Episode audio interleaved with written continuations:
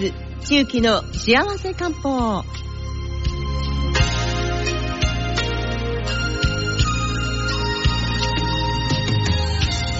さあ続いてのコーナーはライフイズ中期の幸せ漢方。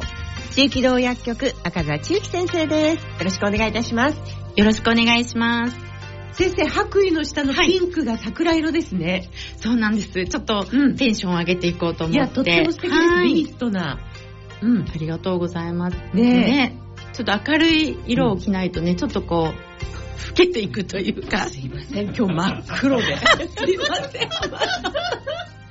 ちょっと言いにくかったんですけど、すいません。いや、天野さんそのままで。いやいやもうね、あの、この年になると、はい、逆に派手な色着ると、うん、あの、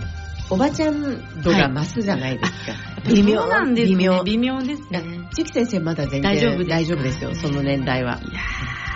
なかなかね、服をおすすめされる時もね、えー、明るいのを勧められ、ね、うん、勧められることが多くなってきたんで。うん、いや、それはあの、大丈夫です先生の持ってらっしゃる その明るさだったり、はい。弾ける感じが。こう、まあピンクとかね、明るい色と、まあお団子で、お団子ピンク団子みたいな感じで言われておりますが。桃色団子ですね。いいですね。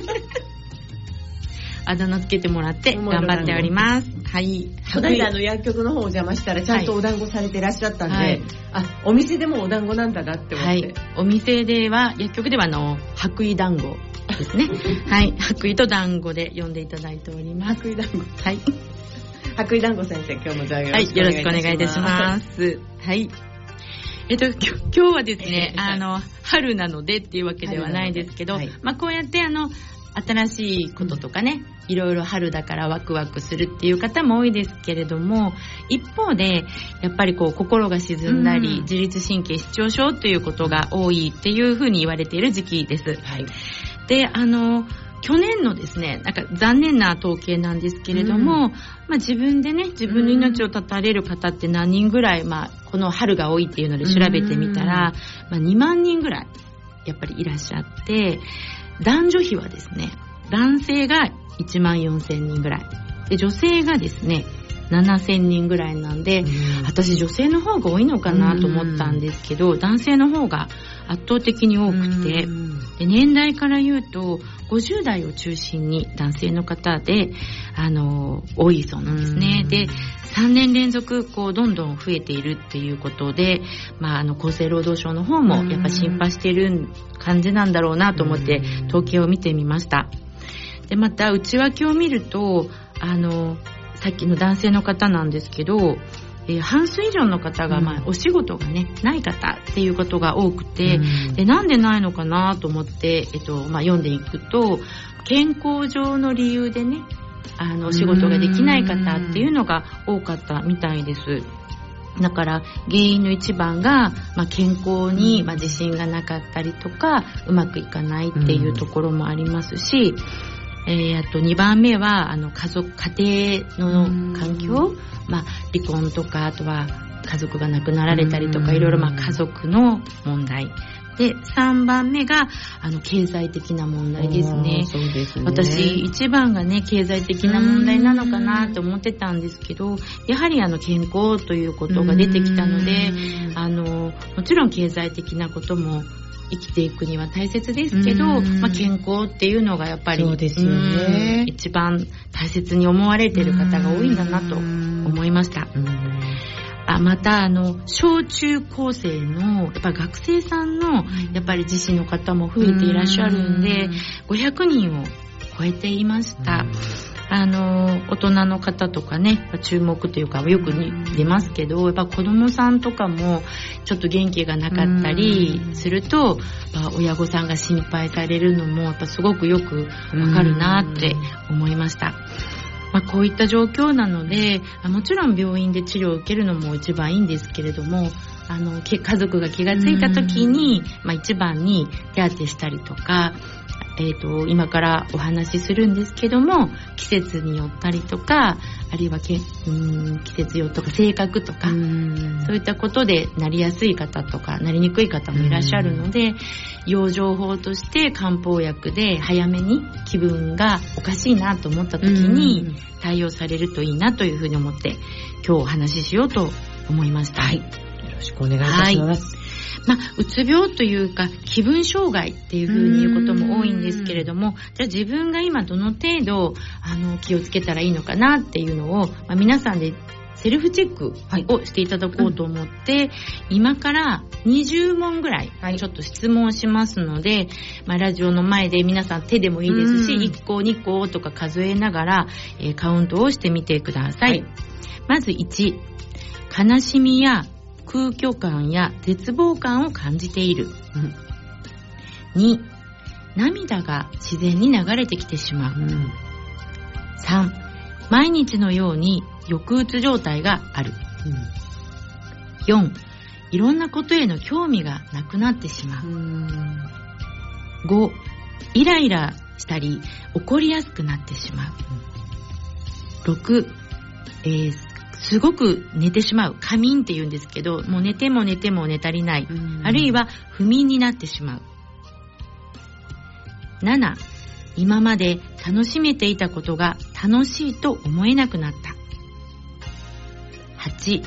食事を調整特にしてないのに体重が増えたり痩せたりしてしまう。9、周りから見ても明らかに何に対するでもなく焦っている。10、何をする気も起きず、時間ばかりが過ぎてしまう。11、やる気が湧いてこない。12、思考の停止、運動の静止がある。13、自分が価値のないものであると感じてしまう。14、疲労感や倦怠感が継続している。15、自分がいない方がいいのではないかと思ってしまう。16、自分が消えてしまいたいと思う。17、これまでのように集中できなくなった。18、罪悪感が継続している。19、注意が向けられずミスが多くなった。20、死がすぐそばに感じられてしまう。は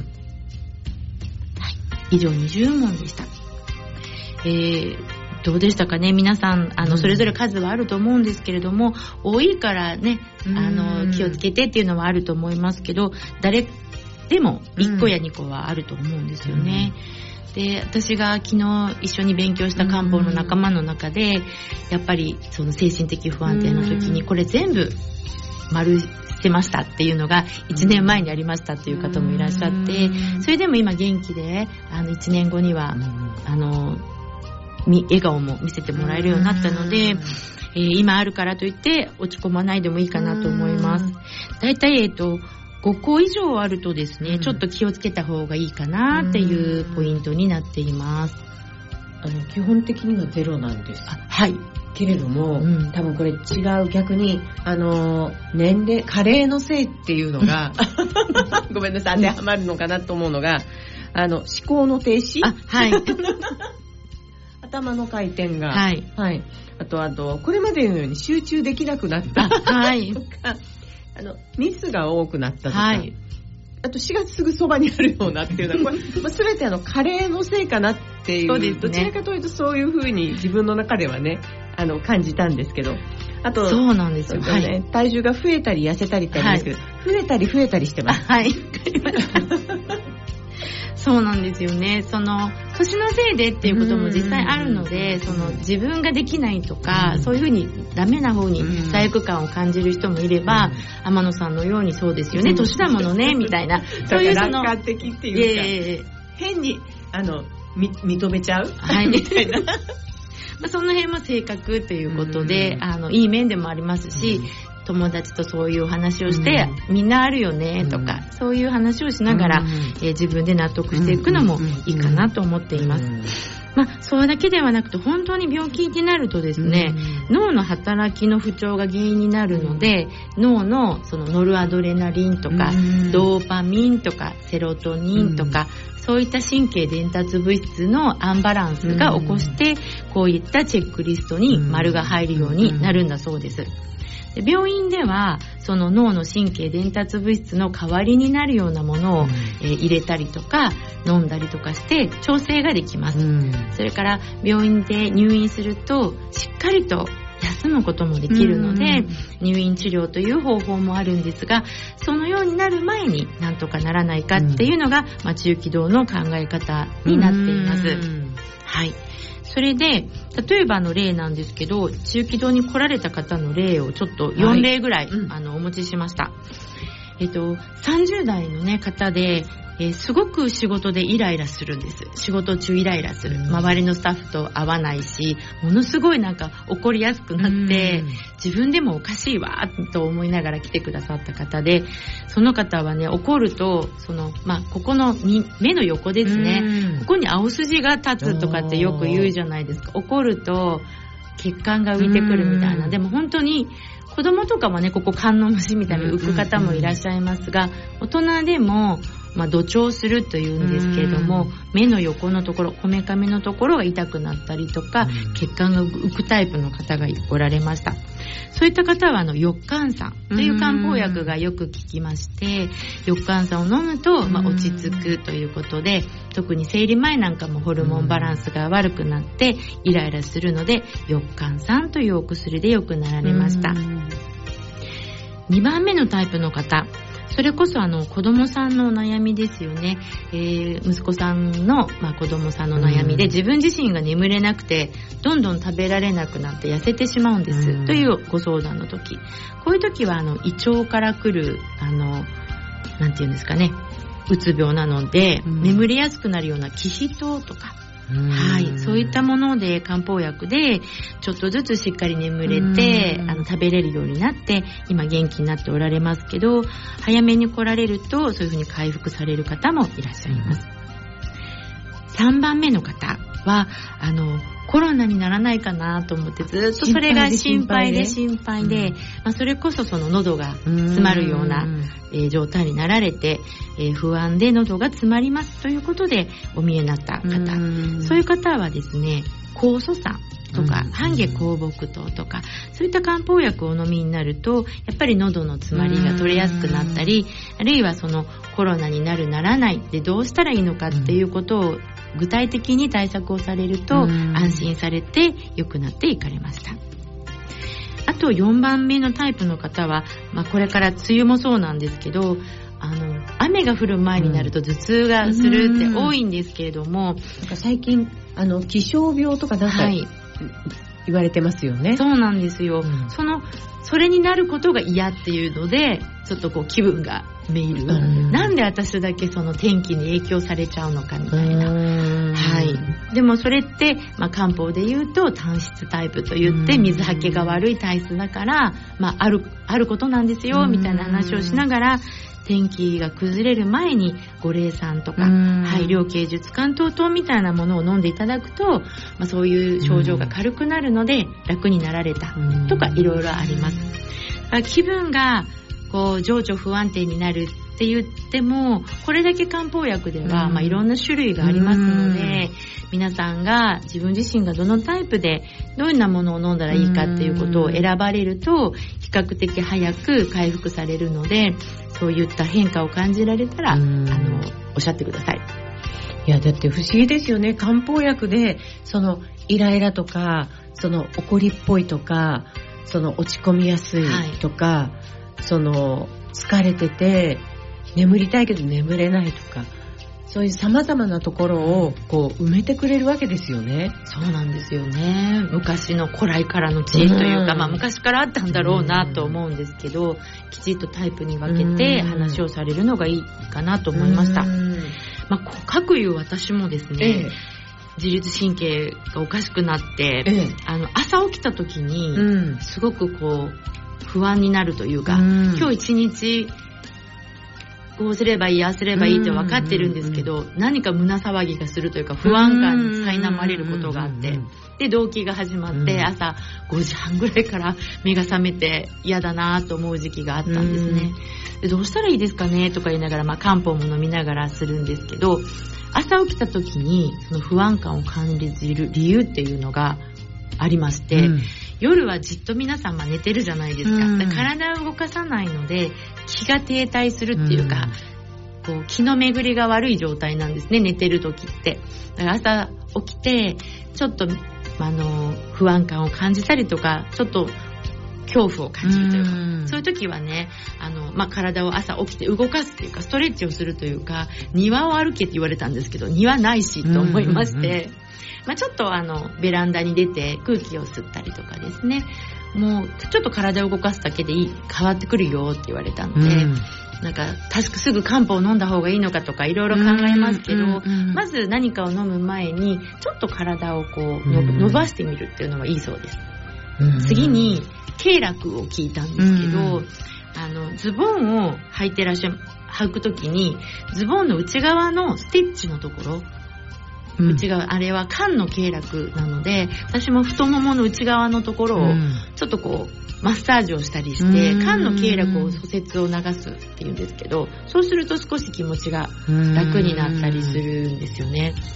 で足をぎゅーっと伸ばしておくとねこうつったりとかするの、方もいると思うんですけど気をつけてやってほしいんですけど、この伸ばしたらつる人は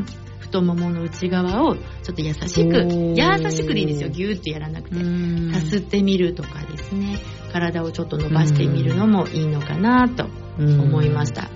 実は今日ですね、あの新聞のラテ欄見てて、はい、あの NHK が今日夜7時30分から東洋医学本当の力、うん、っていう番組が今日放送されるんですけれども、まあ、低気圧の不調解決とか、えー、睡眠ヨガの驚き効果、心に効く漢方薬、で、劇的改善、頭痛に〇〇とか、いろいろこうあるわけですよ。はい。だから、あ、今日タイムリーだなとか思いながら。ね、そうですね。うん。ぜひ皆さん見てみてください。心に効く漢方薬ですよ。ね、今の時期やっぱり悩んでらっしゃる方が多いんではないかなと思いますね。ねえ。新しい学年になったり、教室とかね、ね、仕事場が変わったりとか、そういった時には気の巡りを良くするね、漢方がありますので、それを飲んでいくんだとかって言ってますけど、はい。の私はもう本当にあの精神的にも肉体的にも漢方薬でずっとあの来た人なんで、すごいその効果というのは自分でこう分かっているから、はい、なんかあったら漢方薬っていうのはすごいあの自分のお守りみたいなもんなんですね。そう言っていただけると嬉しいですね。うんまあ、漢方もいいんですけど、まあ、その治らなくなってねどうしても不眠が3日以上続くと病院の方がいいとは思うんですけど、結局自分自身のこの不調を治す力をまず盛り上げていくっていうのは栄養とか、だから食事とかあとは周りの環境ですよね。人たちの手助けがあってで自然の力があるのが一番いいかなと私も思います。ねいやでもあのー困った時の、はい、はい、もちろんあの病院に行くまでもないなっていう場合に、はい、えー、常備薬としていくつかこう持っておかれるとまた、はい、あの便利にね、はい、働いてくれるそういうお薬もありますので。そうですね、うん、あとあの精神をね安定させる食材というと、うん、あの菊花とか近親菜とかって書いて薬膳の方には書いてある、うん、なかなか手に入らないんですけど、ね、セロリっていいんですってああ。セロリ育ってきた環境がね、違うけど。なかなかないですね。あと、今からだったらピーマンうん。ピーマンいいですね。苦味成分がいいんですかね。あ、苦味もいいですし、うん、あとそのスッとするなんか香りがいいみたいで。はい。あと、みかん類が今たたくさんあるのでね、みかん柑橘系をしてください。あと、中気道では、あの、夏目とかもね、薬膳のお菓子で売ってるんですけど、うん、夏目をね、食べるようにすると、うん、鉄分とかも多いですし、うん、女性が元気になる薬膳菓子として有名なので、夏目を食べてみてください。あと、あの、貝の、なんだったっけ？ど忘れしちゃった。貝？あさり。ごめんなさい。あさり？あさり。あさりはあさり。あさり、あさりいいんですよ。ちょっと砂があるけど。まあ、砂出してもらってね。そう、ジャリッとくると嫌っていう方多いんですよね。あさり。あさりね。いいですよ、皆さん。召し上がってください。はい。はい、あの夏目もあの食材を買うとなんか皮硬いじゃないですか、はい、あれどうやって食べるんですか？あそうなんですよ、うん、皮硬いんで皮だけ出してもらってもいいんですけど、うん、今度中気堂で、うん、あの乾燥夏目って言って輪切りになったサクサクとして食べれるタイプの夏目をまた皆さんに、あの試食してもらおうと思ってるんですけど食べやすいタイプのもあります、うんうん、基本あの皮硬いので、煮込み料理に使ってもらってで皮剥がして中だけチュッとすって、種ありますからね皆さん。気をつけてください。はい、えー、ね、いろいろな、まあ、食材なお口からも入れるものが自分を作っているっていう、はい、そうですね、そういうところがね、はい、あのしっかりとまたこれからあの一人で、一人暮らしを始める方々もいらっしゃるから、それこそご自身でね、こう自炊される時に最初は頑張っちゃうんですけどだんだん面倒くさくなっちゃったりね。本当そうですねどうやったらいいんでしょうね。お弁当もいいじゃないですけど、うん、まあ、食べ物がパッと作れると言いますかね、うん、簡単にあの卵ゆで卵でもいいから食べていただきたいなと思います。はいりました、はい、ということで今日は、えー、この春の季節に気分がね、はい、こうどうしてもこう落ち込みがちなそういった、えー、方々へ向けての漢方薬、えー、ご紹介していただきました。ありがとうございます、え何かございましたら中気道薬局小井店また袋町小学校向かい。のラボ店、はい、ございますのでお気軽にお問い合わせください。はい。ということで中期の幸せ漢方は中期同薬局赤座中期先生でした。ありがとうございました。ありがとうございました。